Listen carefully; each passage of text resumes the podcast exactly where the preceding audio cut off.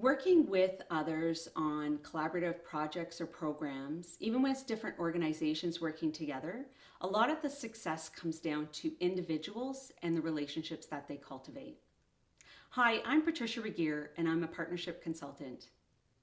Over the years, I've been involved with a variety of different collaborative and partnership programs, and I would see that some were very successful and some would run into roadblocks.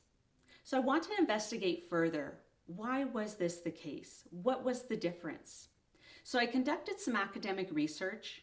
I interviewed leadership champions and I saw, surveyed a multitude of people that were part of the projects from different roles and situations. The results were really interesting to hear from a variety of people and what their experience was. A missing piece was that a lot of partnerships would come together and the piece to the puzzle that was not maybe intentionally planned was training for everybody to work together. When people are pulled together to work on a collaborative pro project, maybe because funding is uh, hinged on that piece, people don't automatically work together well all the time. So there's some learning aspects that can make a difference to set up everybody for success. So out of those five areas, a couple key aspects that I want to share with you today is that a lot of people had a common concern or question uh, through the survey results.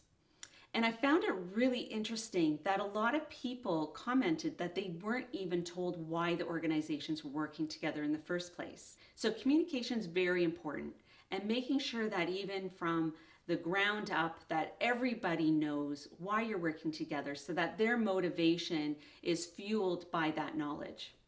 One important piece to keep in mind is when there's transitions in a collaborative project. Perhaps there's a new leader or just new faces from different employee changes. And to have everyone be on the same page is really essential.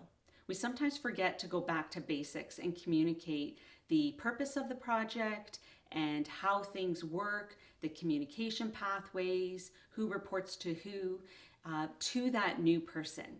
So it's really important to keep that in mind as well, that whenever there's a transition in a new person around the table, that you communicate all of the information that everyone received when they were part of that beginning of the project.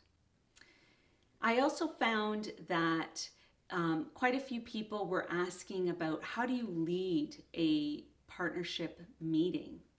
A lot of leaders knew how to run their team meetings, no problem. But once you're bringing different organizations together, you have a collective of different workplace cultures and different policies that they're coming from, and they may even run their meetings differently too. So that was a really good question that people had and a, a technique that they wanted to learn. These are just a couple of the areas for thinking about when you're intentionally planning a partnership project. If you'd like to learn more um, about the resources and tools that we can offer you, please contact us. We'd love it if you would like this, share it, subscribe, and you can go to Regier Educational Services website to find out more resources, tools, and information. We're here to support you in your partnership project. I hope that you have a light bulb learning moment today